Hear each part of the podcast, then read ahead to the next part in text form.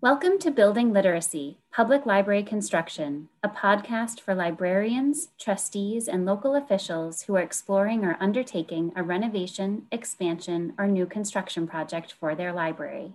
My name is Andrea Bunker. And my name is Lauren Stara, and we are the library building specialists who administer the Massachusetts Public Library Construction Program a multi-million dollar grant program run by the Massachusetts Board of Library Commissioners, which is the state agency for libraries.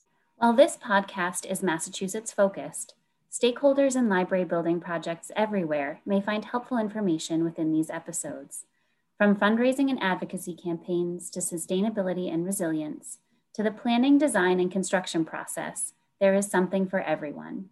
If there is a public library building project topic we have not covered, but that is of interest to you, please email me at andrea.bunker at mass.gov or me at lauren.stara at mass.gov. We are tackling the subject of advocacy in a series of short episodes entitled Advocacy Stories. In Massachusetts, our 501c3 organizations, such as Friends, Trustees, Foundations, or another entity like a Yes to Our Library group that files with the state, are the advocacy arms of our libraries. Library employees must be very careful not to cross the line between providing nonpartisan information and advocating for their library. If you have questions about advocacy activities and what is allowed and forbidden by the law, we suggest you reach out to the State Ethics Commission and or the Office of Campaign and Political Finance. If you are outside of Massachusetts, contact your equivalent state agencies.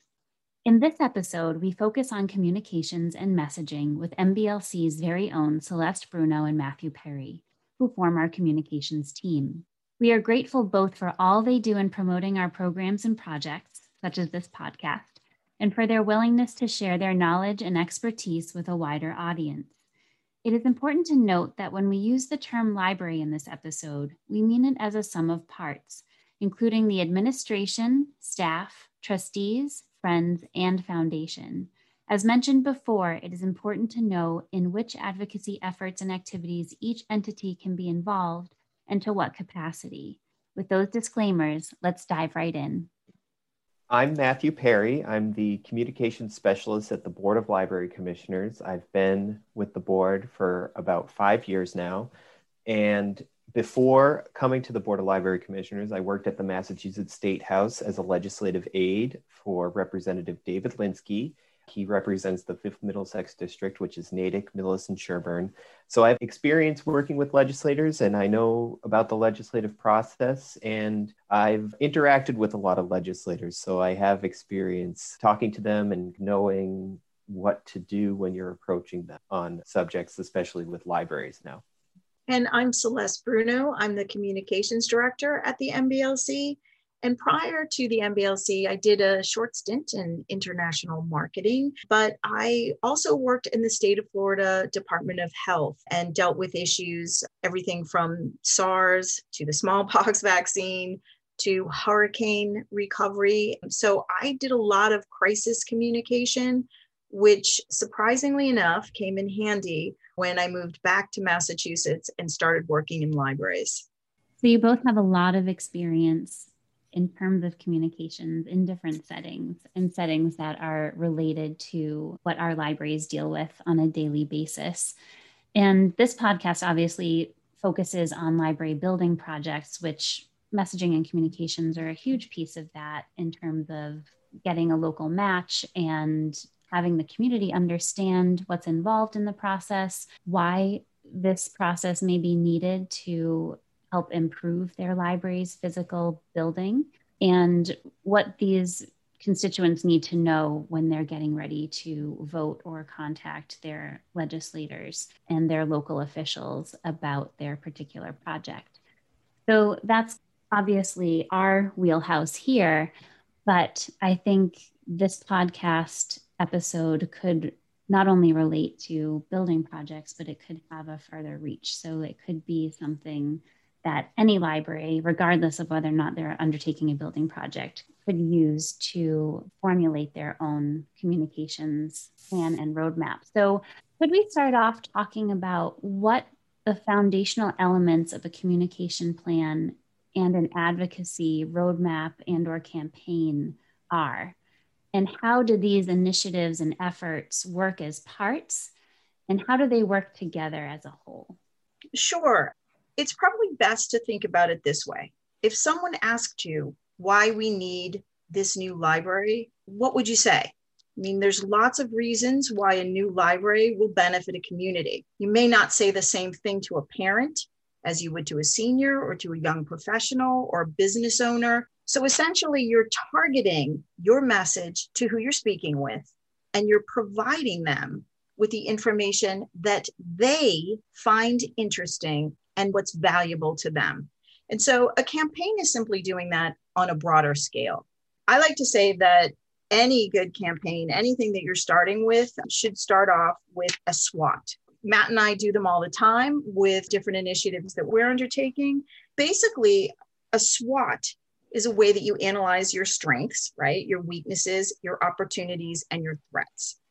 And strengths and weaknesses are internal, and opportunities and threats are what we face publicly. So, taking some time and going through that is going to help you right out of the gate. So, I like to think of campaigns as, as there are four big building blocks, right? So, you have monitoring, which is what you do before you do anything else. You have creating messages and materials, you have outreach or launching, and then you have evaluating. And these things are happening constantly. In terms of monitoring building, I like to think of it as sort of the gathering phase. Your SWOT comes into play in this first phase. You're taking a look at what's already out there about the project. You take the temperature in your community. I would say you do this even before you're making a public announcement about any kind of attempt at a grant or an application. Take the temperature in your community. Look at what you have, thinking about what you need, and you're building a team. And I'm going to say this, right? On your team, there's some key players that you want to have. This is your communications team. Everybody's got full time jobs. So having a team that can help with this process is going to make it easier for everyone. You need someone who can be your spokesperson. And a lot of times that's the director or the chair of the trustees. Sometimes it's both of them. You need someone who's a really good writer. You need someone who can do graphics. You need someone who can handle your website and certainly someone who's a social media or blogger. And then you know, I always say you need someone who's a connector. This is someone who knows everything that's going on in your community. So, those are some key folks. Then, just in terms of the other building blocks, so you're monitoring building, you're gathering your team together, you're seeing what's out there in your community, what the temperature is, what people are saying, and then you are forming your identity and your message. And then you're releasing it to the community and you're evaluating it. And like I said, you're doing that on a constant basis. And doing that on a constant basis allows you to replace misconception with accurate information. So it's four basic steps, and you continually do them. I do want to say a little bit more about monitoring because I think it's one of the most important things. It happens constantly. When you're monitoring, you can see who's saying what where. And that's really important. It allows you to be proactive rather than reactive. It allows you to help form your message and choose the best delivery for it. You know, if you're seeing articles in the local press, then you want to make sure you get something in the local press. If you're seeing things on social media, which is, you know, where most of a lot of the information is these days, then you want to be responding on social media. So it also helps you look at who you might want to have on your team. You know, if you're monitoring your social media, you're going to see people who are actively talking great about the project or about the library. Those are people you might want to recruit on your team. It also lets you know, you can see ahead of time who is maybe not going to be a big fan of your project. So it's this idea of being proactive rather than reactive. And in terms of that monitoring and really ensuring that you have your finger on the pulse of what's happening, can you talk a little bit more about how you form a message and then how you stay on that message? There's identity and then there's your message, right? So, identity comes first. You want your project to have an identity. You'll often hear people refer to this as sort of the brand, right? It comes first. It's an easy way for people to identify anything they see, whether it's a brochure, a social media post, a lawn sign, as belonging to the library project. It keeps consistency across everything. That's important because it lends credibility to what you're putting out there. You are the authority on the project. You're the one who has the authority to speak on this project.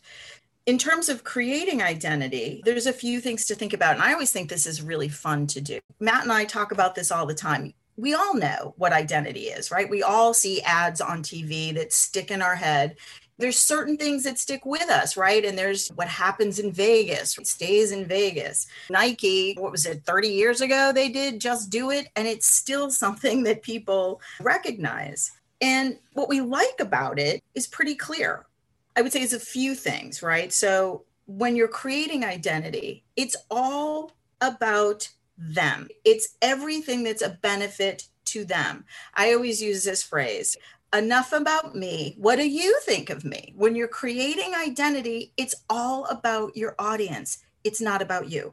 And I also always say if you get someone's heart, you're going to get the rest of them. It's why people use puppies and babies in car commercials. You know, they have a kid sleeping in the back, right? They get our heart. The rest of us will follow. It's an emotional response that we're looking for.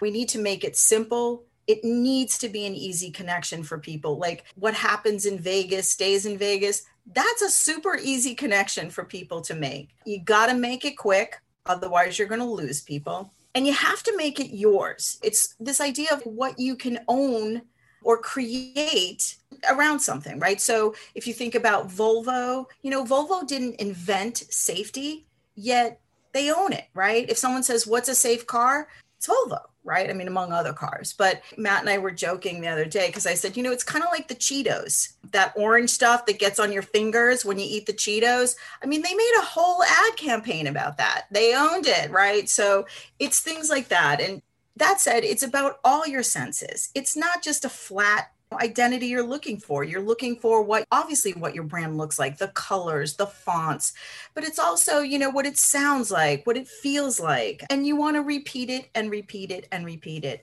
And of course, you want to test it. See what people think of it before you're releasing it in a broader sense. Would you say that you shouldn't form your message in a vacuum when you're saying test it out? Your identity comes first, right? So you have this identity for your project, and then you can create messaging that supports that. We did it a few years ago with the legislative agenda. Every year, the board creates a legislative agenda. A few years back, we identified 12 different issues we wanted to address in the legislative agenda. Every single one of them had the same look, started with a because statement. There was no mistaking that they belonged to the MBLC legislative agenda. They had our logo, they were crystal clear, and they dealt with everything from resource sharing, you know, because he shouldn't be limited by the street he lives on, which was resource sharing. And then we talked about broadband access, high speed internet, because Peru and Florida are in Massachusetts. So they were different messages that all formed part of the legislative agenda. And essentially, without the identity to connect them together, there would have been no way that people could have said, oh, this is the board's legislative agenda. So the identity connects everything together, and you can form different messages with that identity. Take a look at what JetBlue does. I think JetBlue is a really good example of this. The main identity is JetBlue, you above all. That's their main identity. But then they break it down into more targeted messaging. They do messaging about legroom. They do messaging about traveling with pets. They do messaging about bringing your suitcase. They do messaging about food. So create your identity and then you have messaging that is connected through that identity. When you're testing are you saying test your identity or test the messages? Test both. Your identity, yes. When you're creating your brand, you want to make sure it's something people are going to connect with. So, absolutely test that out.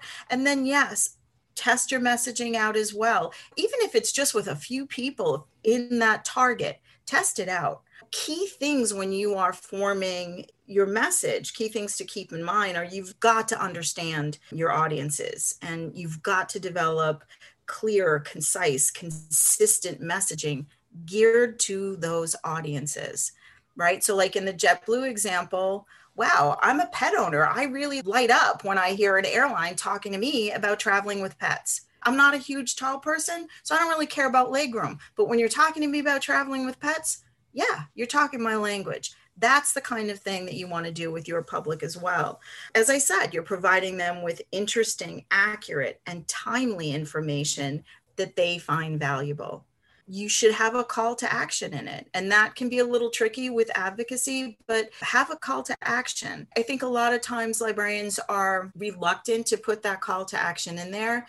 And here's what I'll say about that if you're reluctant to put the call to action, just leave the verb out. If you're saying learn more, just use more information, click here, you know, something like that. But part of your responsibility is to provide information about this project. We at the board, I can't do advocacy, Matt can't do advocacy, yet we have responsibility to provide information about our services, about what we do, about how we're funded. And I think, you know, it's the same thing with these library projects. A call to action, your allies can do that, your supporters can do that if a library can't and then I think as you're forming your messages, you're determining what forms of communication are most effective in reaching your audiences. And you need to keep in mind that people are getting information from a lot of different sources. So you've got to meet them where they are. And as I said, just test, even with it's a small group, you know, you get some input and you can readjust. How do you figure out which channels to use? To share that message? And how do you make sure that that message stands out and it remains newsworthy in some respect? You know, with advertising for library programs and for projects, there are so many different channels through. We've even heard of some libraries now using TikTok to connect with younger generations. So it seems like there are channels that meet the needs of generational audiences and some of them still do get the newspapers. How do you do a full on campaign where you are embedded in every single channel that there is available? I think when you're thinking about your audiences, you need to kind of look at them and determine what the best place that you can reach them. You need to go to where the audience is, like you were saying. We've heard of libraries using TikTok as well. Before that, it was Snapchat. Almost every library is on Twitter and Facebook, but a lot of them are still in the local newspaper. And with all of those different channels, you're hitting different audiences. So you need to break it down by audience. You need to tailor your message to each audience but then you also don't want to be running different campaigns. We call it an integrated campaign. So you're getting your message across to all these different channels, but you're doing it at the same time. So if you're having a message in the newspaper, you're you're modifying that message a little bit and putting it on your social media outlets as well, and you're putting it in the pamphlet that's available at the checkout desk. You're trying to create the same kind of message that's going to hit the different audiences and using it at the same time. I think that framing the message is really important. There may be a difference in the way that you present your campaign on Instagram and your messaging on Instagram than the way that you present it on Facebook or mm-hmm. Twitter because of the mode of transmitting information. That's true. But Instagram is obviously image focused, but if you're using Twitter and Facebook at this point, you need to be using images as well because that's what stand out to people on those platforms as well. So even though Instagram has some differences where you can't easily link to things through it, but you're still going to be using the same graphics you're probably going to be using on Twitter and Facebook. Just the caption might be a little bit different to talk to young adults and teens that are using Instagram as opposed to the parents and older crowd that is using a Facebook or the millennials that are using Twitter. So that's kind of where the integrated idea comes in. You're tailoring the message, but you're using the same tools to get that message across. So each platform that you use is the tool. What we like to say is that it's this and that and not either or. You're using both Instagram and Twitter. You're not using Instagram or Twitter. I couldn't agree more, Matt. And You know, I always joke it's the right tool for the job. And I say this all the time. If I call a plumber and he shows up with a lawnmower, I'm going to be like, what are you doing? Right.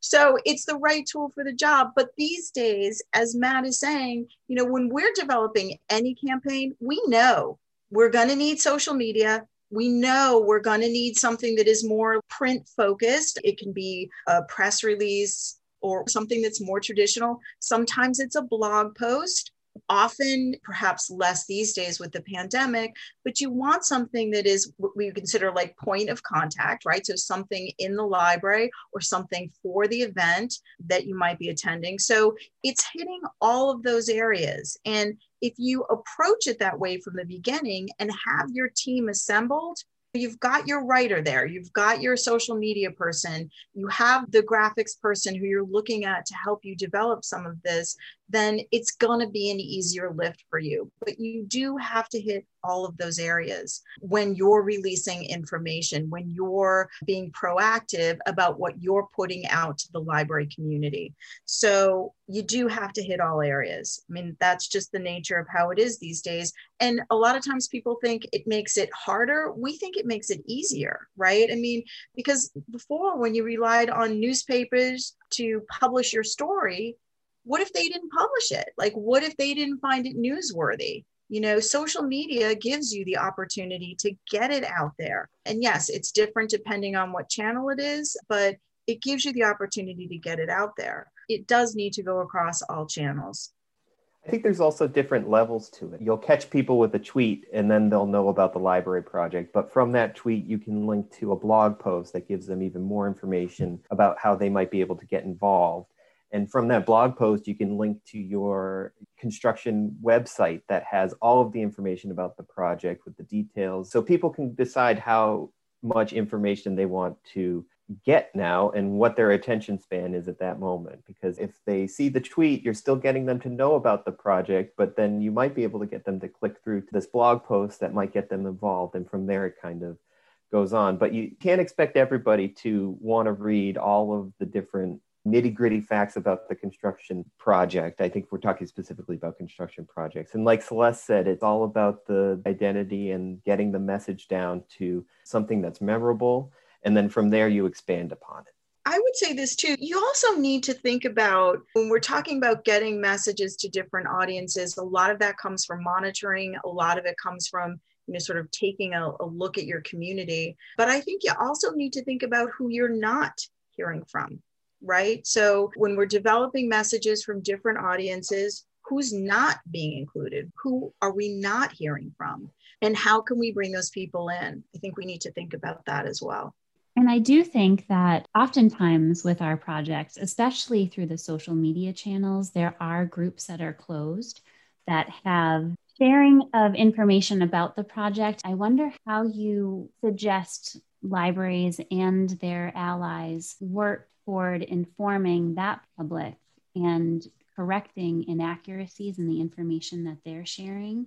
Because oftentimes we do see library building projects fail because they've been unable to reach these audiences and correct that misinformation. That's perpetuated through just people sharing things and people becoming upset about them, but not having the detail and information behind it. I think that's a really good question, and it's a big concern, not just with libraries and construction projects. I think there's a lot of problems with misinformation, especially on social media, and the way that it can run rampant. If that's what people see first, that's what they're going to believe and they're going to share it. And it's hard to get ahead of it. And so, like Celeste said, you really have to monitor, monitor, monitor, monitor what's going on. And there's a couple of tools that you can do this with Hootsuite is something that we use. It has a free version that you can attach all your social media accounts to, and you can specify by topic what you want to look at. So you can see every time you're mentioned on Twitter, every time you're mentioned on Facebook and Instagram, and you can organize it by hashtag as well for Twitter and really get an idea of what people are talking about. You can't see private groups, things like that on Facebook, but it still gives kind of a general idea of what's being talked about in terms of the project. If you don't like Hootsuite, there's also something called TweetDeck, and that's just for Twitter, but same thing. You can look at mentions, you can look at hashtags, keywords, and watch what the conversation is to try to get out ahead of it. I think that if it happens and there is incorrect information going around, I think the important thing to know is to not engage directly with the person or group that is putting out the incorrect information. You don't want to turn this into a public argument. You don't want it to be mudslinging. I think that you just need to keep repeating the correct information to your audience and spread it that way. You really want to just push your message, make sure that your message is correct. And I'm trying to think of an example of what has happened with some incorrect information out there. Do you have any that you can think of right now? I think one of the things that we know can help mitigate some of this negativity is just arming your allies. You've got to give them the information that they need to help you. And we haven't talked about these, but ideally, you with your team have created message sheets. So I'm going to say this, you know, this is kind of going out on a limb a little bit, but none of the issues that library construction projects are facing, none of the negative issues are new. We've been doing this for a while, right? So we know there are people who are not going to like the new building because they think of their taxes. They think it's going to cost too much money. They think it's too big. They're connected to the old library, to the historic library, and they don't want to lose that historic feeling. I mean, those are three biggies that we know are going to be issues for some projects. And there's no reason to be caught flat footed with those issues, especially if you've done what we talked about in the beginning. If you've done a SWOT, if you've done some monitoring, you're going to get the rumbles of that it's out there. And even if you haven't, assume that it is out there because guess what?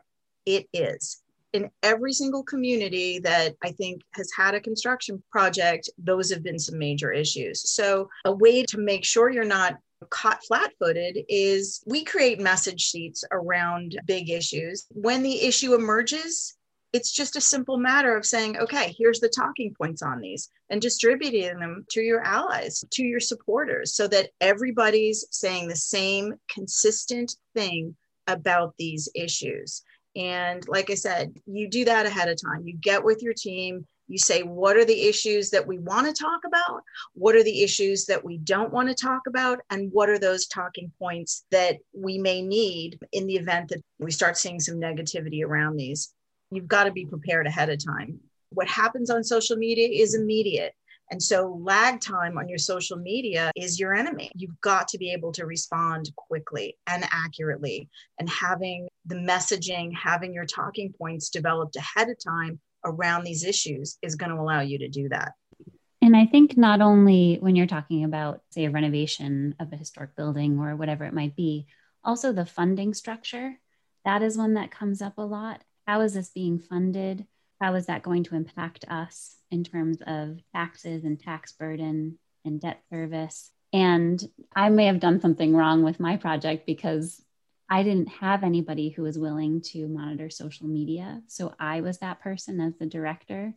But I was very careful to not cross the line and only provide facts and information. I remember one person was really upset because they saw an aerial photo of the library and they said they put solar panels on top of this historic library.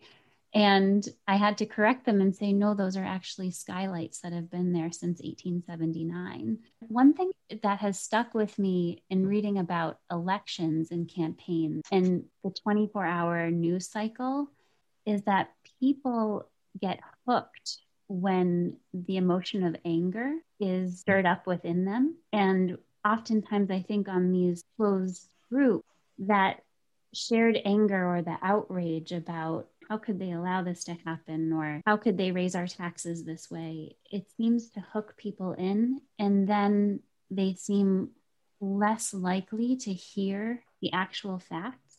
And maybe I'm getting way off topic here, but how do you stay on message and try to get that message across to those who are just outraged or incensed or engaging in this way? I think that's a good point. I think people do feed off of anger and do that. But I think that the other thing is people on social media will also get really excited about things. And when there's really good news, I think that you also have that same kind of effect. And I think that construction projects have the opportunity to do this. I think that one of the big things is the tools that I mentioned before, especially Hootsuite. The other thing you can do with them is schedule tweets and Facebook posts and Instagram posts. You can schedule your social media through this. One of the best things you can do is decide on out ahead of time what you want to be saying on all of these channels and schedule it ahead so you know that you're going to be having consistent posts with your information and your message going out. And you can go in and adjust or add more posts as needed but you're going to make sure that once a day people are going to be seeing or you hope they're going to be seeing a post that is about this project that has correct information that's positive that will get people excited about the project. I think that's really helpful to look at a calendar and you can even theme different weeks. Like this week, we're going to be talking about the new children's room because our library doesn't currently have enough space for a children's room. So we're going to do that this week. And next week, we'll talk about the teen space. And next week, you know, the new maker space that's going to be in. So kind of taking a calendar, looking at it, writing on it, and determining what your different messages for different weeks is going to be you just want to be posting consistently and adding to it when you need to to kind of combat these negative and incorrect information posts that are going to be going on. You need to kind of expect them but you can't let it rattle you i think is the biggest thing. Absolutely. I think the biggest lesson is don't get defensive. And as matt's saying having a posting schedule a consistent posting schedule where you're constantly releasing information. I mean, it's like the ABCs always be creating content, getting it out there. When there's an information vacuum, people are going to say whatever they want to say. You're the authority, consistency, scheduling, that's all going to help be proactive. But I will say this you have to make it super easy for people to find you online. I mean, sometimes with building projects, finding out information about what's happening with the library outside of social media can be difficult. So make sure it's easy for people to find out information about your project online. They shouldn't have to search for it. Remember to put hashtags on all of your promotional items and don't make it a, a mystery hashtag. Make it one that makes sense for your project. Maybe it's the library's name and construction at the end. When it comes to a negative comment on social media or negativity on social media, the first thing you have to do, I mean, I think, Andrea, you used a great example, right? It's emotional when you see it. You just have to make sure you understand what the person is saying and remember that a negative comment is an opportunity, right? It's an opportunity, just like you did, to answer a question and to give them accurate information about the project. But as Matt said, you've got to be monitoring your social media. If it's negativity, if it's a negative news article or something of that nature, get in touch and correct those factual errors. That's important to do. And I think a lot of librarians have good relationships with their local media. It's even more important to have a good relationship with local reporters when you have a project. You want to make sure that they know that you are a good source for whatever they're covering about the library project. So if there's been maybe a, an article that was factually incorrect, contact them and let them know in a nice way. If there was an article that was perhaps you viewed it as overly biased, I don't think reporters are necessarily going to do a correction for that, but it gives you the opportunity to help them see perhaps a different point of view about the project. And it positions you as someone who they're going to want to get in touch with the next time they're doing a, a story on the project. You can always issue a statement issue a public response if it's something that necessitates that. And you can put that out on your social media. You don't have to wait for like a news cycle. But however you're responding, just make sure you're not being defensive. You can use it as an opportunity to highlight some of the positives of the project. Those are things to think about. Can I go back to something that was said a little while ago? Celeste, you said something about deciding what you want to talk about and deciding what you don't want to talk about. Can you clarify?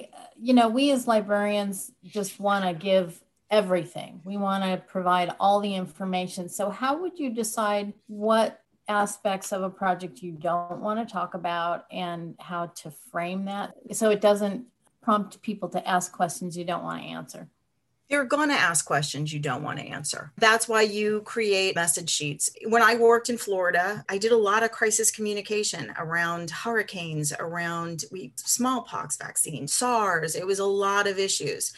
And so one of the tools we used were message sheets. And it's here's the topic, both good and bad topics, and here's the key things we want to make sure people understand about this. So, as we said before, you know that there's going to be certain issues come up for almost every project, right? So, know that if you've been monitoring, you're already going to hear some rumblings about what people may not like about your project.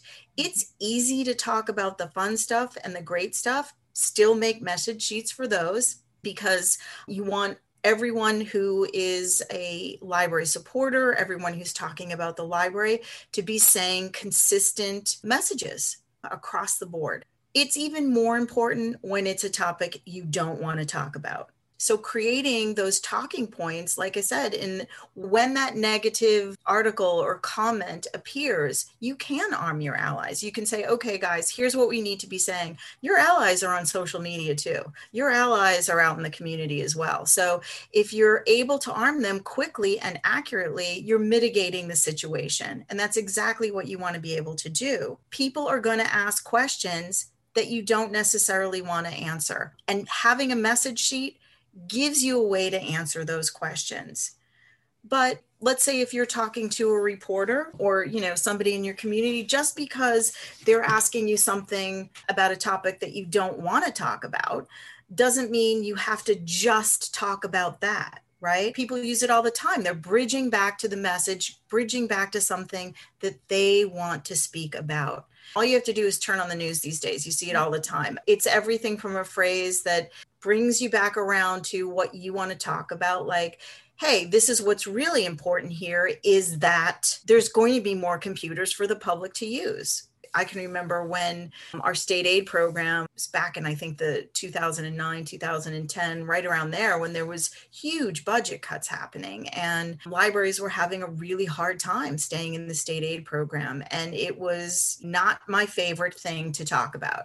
And yet I was getting calls from reporters left and right about library funding. How can we do this when it's such a crisis for libraries? And not my favorite thing to talk about. And I just made sure that I had specific things that I were talking about. I would talk about the strengths of the state aid program and why it's important for people to stay certified. But what I really wanted to showcase was yes, we're in an economic downturn.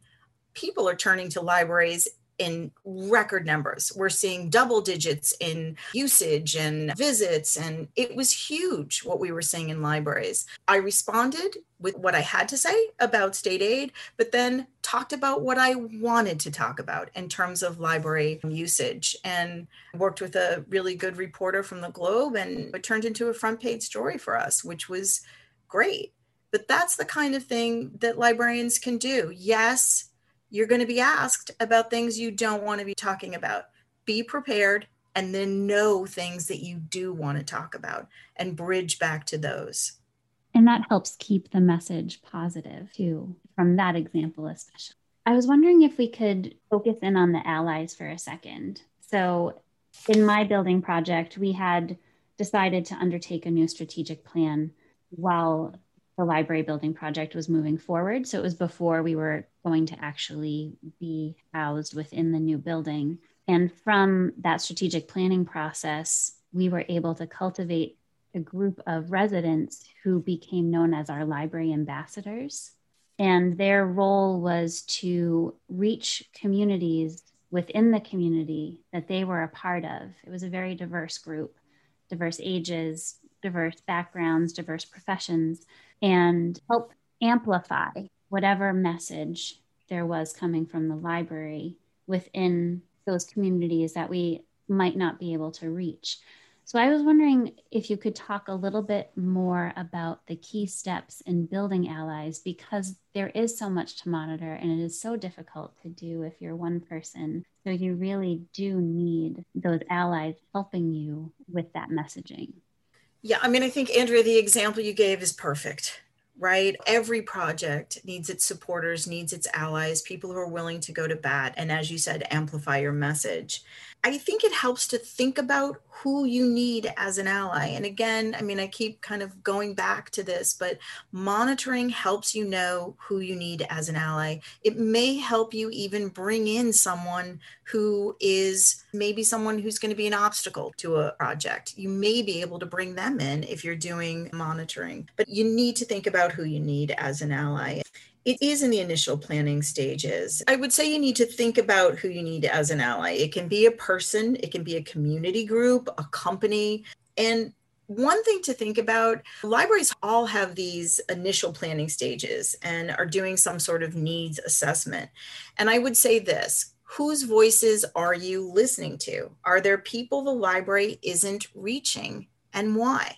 And that can be the start of building an ally group that truly represents the entire community. When people see that the library is going to address some of their needs, that they are actually included in the project, and that they've been listened to, they'll be an ally. It's all about relationships. So, thinking about how you build and maintain good relationships. We all know you can't ignore a friend for months on end and then ask them for a favor. With legislators or local officials, don't just get in touch with them when you need funding. Celeste, what you said about listening to communities and seeing who the library isn't getting to. I think that an important tool to use, which is hard right now, is to have community meetings before and to explain the project to people. And I think people who might be on the fence will learn more about it. And I think that you can have people sign up to help at the end of it. That's been used for years for different types of projects, but I think just getting out into the community, going to different parts of your community, different neighborhoods to hold different meetings and talk to people is a great way to recruit people in as well is hitting the ground and, and seeing who's out there you might be able to reach people who have never used the library before but they hear about this new building and they're excited and they want to help you out and I guess you can do it with Zoom right now, so it's not yeah. as hard as I. Yeah, it's not just, as hard. It might be easier now. I think it could be having those Zoom sessions, if you are able to do Zoom sessions, having those with your community, like scheduling those, like you were talking about with social media, is, you know, this week we're going to talk about the children's programming. This week we're going to talk about technology. Scheduling those or just having it be just informational sessions that you hold can be a great way to reach the community, reach a lot of community members, and sort of before you have a town meeting, get a sense of what people, what your community is feeling. With legislators, though, it's important to have them as your allies, whether they be your state legislators or your local officials. It's really important to bring them in as allies and reach out to them. That's something that you should be doing all along. It's not something you should wait for a library project to happen to get them to be involved you should be building a relationship with them all along, just like you should be building relationships with your local media as well. So, legislators invite them in when we can safely return, invite them in, give them a role in an event, provide them with updates and information that they'll find useful about the project. We do it with our legislators. We give them information about what's happening with state aid, what's happening with construction, what's happening with our statewide Wi Fi. And it's information they find helpful and then they release it uh, a lot of times to local media. So it's important to cultivate relationships with them and have them be your allies. They're a little bit different, obviously, than what you were talking about, Andrea, with your supporters, but still keep them in your loop. And I would say part of working with allies is making them feel a little bit special too, right? Are there insider moments for your allies, right? Do they get to see something before someone else does? Do they get to participate in something? So it's kind of the small gestures that help keep them plugged in to the project and make them feel valued too. Think you touched upon one of the other questions that we have, which is what do you wish library building project stakeholders knew about working with state and municipal officials? And I don't know if you want to add anything to that. I'll talk about state officials because that's where my experience is. But I think the biggest thing is to not be afraid of them, not be intimidated by them because they are representing you and representing your community. And ultimately, this is something that makes them look good. If they have a construction project and can bring a new library to their community, that is something that they're going to want to talk and talk and talk about. So they're going to be on your side. The funding for the MPLCP is approved by the legislature. So they're already supporting it because they've already voted to approve it. The biggest thing, though, like for instance, I grew up in Northbridge, Massachusetts, which is a small town on the Rhode Island border. And the state Senate district that I grew up in stretches from Southbridge in Webster on the west all the way to Bellingham and Milford on the east side of it. And so most of the legislators in the state have big districts and they might not know the particularities about your community. And so you need to educate them on it. You need to tell them what's going on with the project, what the rumblings of negativity are, what the politics of the town are, because they might not have their finger on the pulse of your community, even though they represent it at the state house. Bring them up to speed, count them in, and treat them like they're an ally before you even meet with them. And don't be intimidated by them. Call their office, look for a meeting with them. I know when I worked for Rep Linsky, that was the beginning of the Sherborn Library project. And I sat in on a meeting. They asked him, Can you please come to the Sherborn Town meeting and speak on behalf of the project? Because people are going to recognize you as the state rep, they're going to trust you. And if we can get your support, we think that will really put this project over the top. So make asks like that. If you need someone to go and speak at the town meeting or speak at a town event, ask them to do that and give them the information that they need to do that. And they'll, of course, always go to the groundbreakings and the openings because that's their time to shine. So make them work for that time when they're going to be in the spotlight. I think that's valuable information. And I think it can be intimidating when you haven't interacted with officials on that level. I think it's a little bit different with municipal officials because they're part of your everyday when you're working in a library. But at the state level, it feels different for whatever reason. Mm-hmm. And I know that, Celeste, what you had mentioned before about making sure that you're constantly giving them information on the municipal and state level, not only when times are bad and you need something, but when times are good and you want to share the positive aspects of what the library is doing within the community. And so I've heard you mention before that advocacy is not a linear process. And I didn't know if you wanted to add anything more to that statement and discuss what it actually looked like in reality. Matt and I say this all the time. You're not one and done, right? It's not like, oh, we wrote this press release or we did some social media, so now we're done. It's cyclical. It is happening all the time. Um, you know, you'll hear people say, you're never not marketing. You're never not marketing. It is happening all the time. And I think part of what you need to think about is librarians know when they're going to be working up toward putting in an application, toward a building project. And you've got to think about what you're doing even before that, right? So, your construction project is newsworthy. It is going to make news. So, even before that, think about ways that you're showing the library in a positive light. Think about ways that you're connecting to things that are beyond the library to show the value of the library, even leading up to this. I always say it's going to make your lift a lot lighter, right? You're not going to have to convince someone of the value of the library because you've been doing it all along. Now you've just got to say to them, okay, I need you to support the project. It's going to be a lot easier if they already see the value in the library. For library supporters, sure, they're going to see that.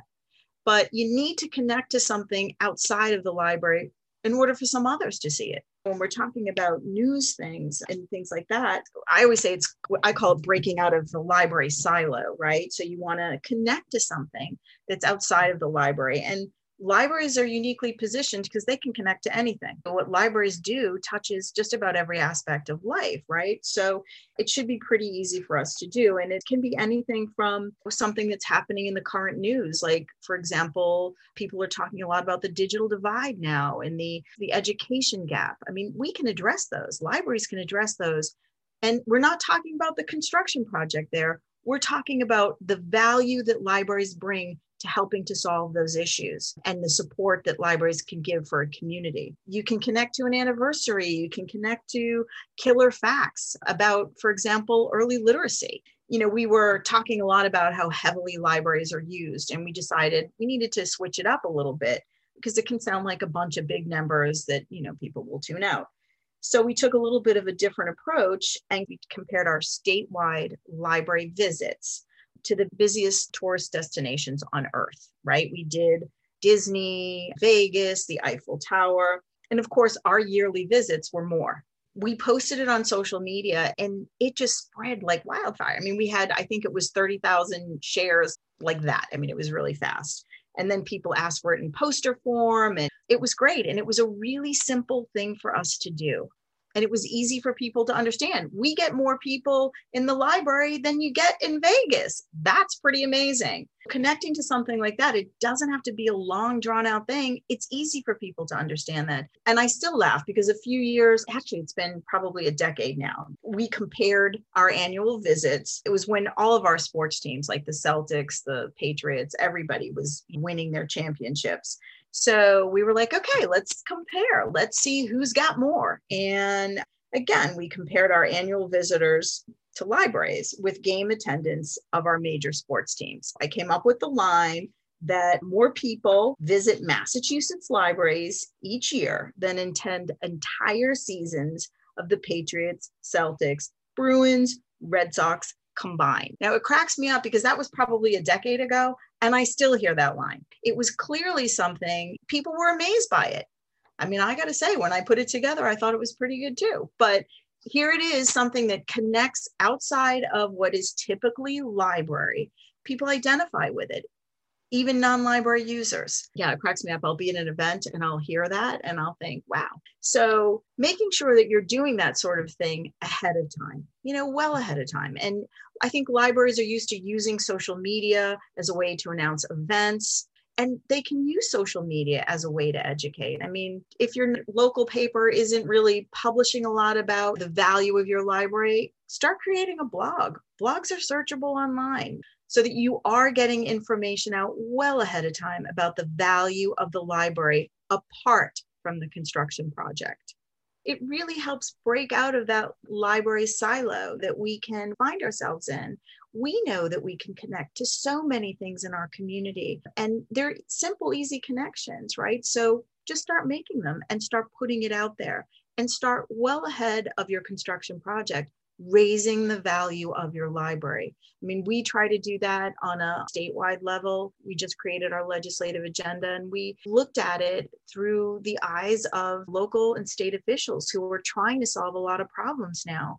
And we recognized we can help with that. We can help with the access to digital resources. We can help with closing an education gap. We can help with some of the isolation and loneliness that people are feeling. It's just important to be able to take a look even well ahead of your project and start raising the value of the library in the eyes of your community. It's going to make when your project hits the ground and is ready to go and you're ready to launch that campaign, it's going to make your work a lot easier.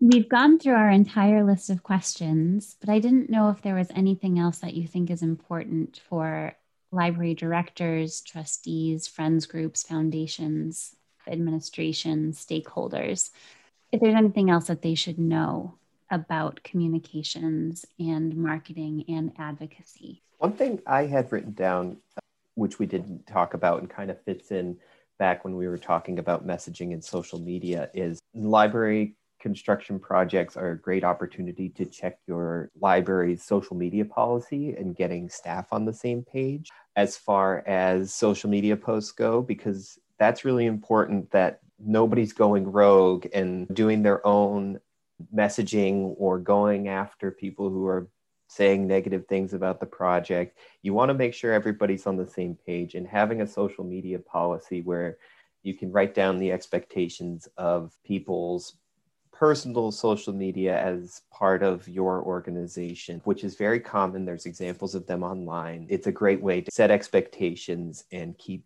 not only your allies, but also the staff members of the library who have a stake in the project and should also be on message with everything that's going on.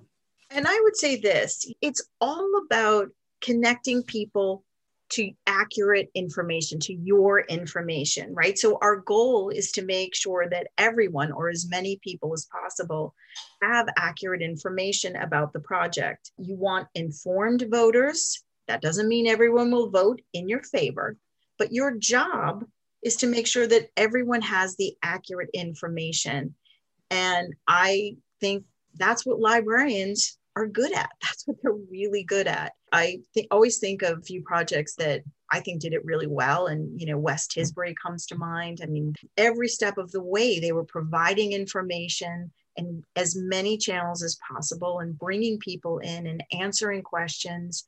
And it sounds like a lot, but it's a lot easier than trying to stem the tide of inaccurate information, negativity, you know being consistent being proactive monitoring bringing people in. That's all of what you're going to be doing and it's all of what librarians are really good at.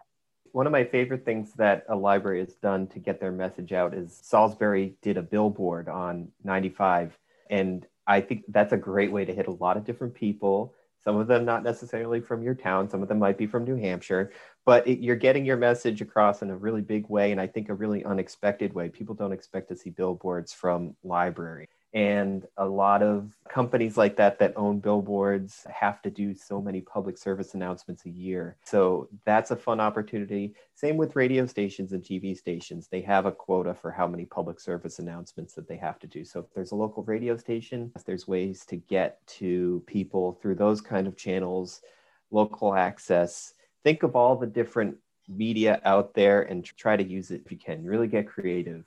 I get really excited and I think that stuff is really fun. So I hope that other people will too.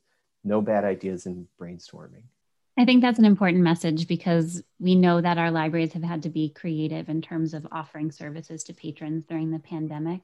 And that just should not be for services and programs. It should really be about all aspects of the library, including their messaging and communications and advocacy. And, and I would say, too, you have to have a good team around you. It's not a library director going it alone. You need a good team around you. So make sure you're building that team. Make sure you have a great communications team communication is going to be the key to the success of your project getting information out accurate information out so make sure you build that communications team and understand that nobody's perfect right? I mean i think sometimes we worry so much about is this going to be the right thing? Do the best you can. The worst thing you can do is not to be active not to be getting out there. I think if you follow some of the things that we've talked about today you're going to be fine. And certainly folks can always reach out to me and Matt if they have questions about things or just need to run something by us. We're, we're here. We've been through a few of these projects and we see how they roll. And, you know, anything we can do to help, we will certainly help. And I like that idea of trying whatever you think may work. And even if it fails, that's a learning opportunity for you and your communications team. These projects are often years in the making. And so it's lots of opportunities for successes and failures and retooling your approach in communicating with and advocating for the building project within your community. I think that's a really good point, Andrea. And it's why I always say it's not a linear process, right? You're not just monitoring once, you're doing it all the time. You're not just creating a single set of, you know, materials and outreach. You're you're constantly doing that you're constantly evaluating and readjusting. Nobody hits the home run. I mean, it would be great if we did, right? But nobody hits the home run and runs the bases and is done in one of these. You're on the long haul here and you're going to be going through these steps over and over again. And there's plenty of time, plenty of things that we've tried that haven't worked and you readjust and you move on. And that's really important for people to do. And again, if you have a really good team around you, you support each other, and you're communicating back and forth on a regular, consistent basis, you'll be all right. I think that's a really important point that it's going to be a long term project, and to really plan for that, plan out as far ahead as you can with different aspects of what you want to do within the communications plan And once you find a message that works, don't be afraid to keep using it over and over again because even if it was on social media and you got a lot of shares, a lot of people still didn't see it. So once you find that message, don't be afraid to use it a lot, kind of exhaust it before you move on to a new message. I think that's such an important point, Matt. We talked about before you know, about library usage. I mean, we put that everywhere, everywhere and we repeated it and repeated. I mean, you know, we had the article in the Globe, we were putting it into our legislative agenda, we were putting it into our press releases, we were putting it out on social media. We just kept doing it in different ways. I mean, we actually did a video about it, right? And then we did the poster. You can repeat it and repeat it on different platforms in different ways. And I don't think you can say it enough. I think that's a really good point. I think you provided so much food for thought for our library building project stakeholders. And we cannot thank you enough for your time and your expertise. And we're just so fortunate at the Board of Library Commissioners that we have both Celeste and Matt as our communications team because we always know whatever is going to come out from our agency is going to be top notch. And so we're really fortunate. We hope that you're able to use these tips and tricks and best practices within your own advocacy campaigns. And if you do have questions, please feel free to reach out to us. You will see our email addresses in the transcript for any questions or comments or suggestions for future topics for podcast episodes. Thank you both, Celeste and Matt. This has been wonderful thank you so much for having us on. This was a great conversation, and please do not hesitate to contact us. Agreed. This has been a lot of fun. Matt and I love talking about this. So if you get in touch, don't hesitate because this is what we do and we love to talk about it. Thank you both again so much. And thank you to our listeners for tuning in. Join us next time as we explore another facet of public library building projects. Until then, we hope you all remain safe and well.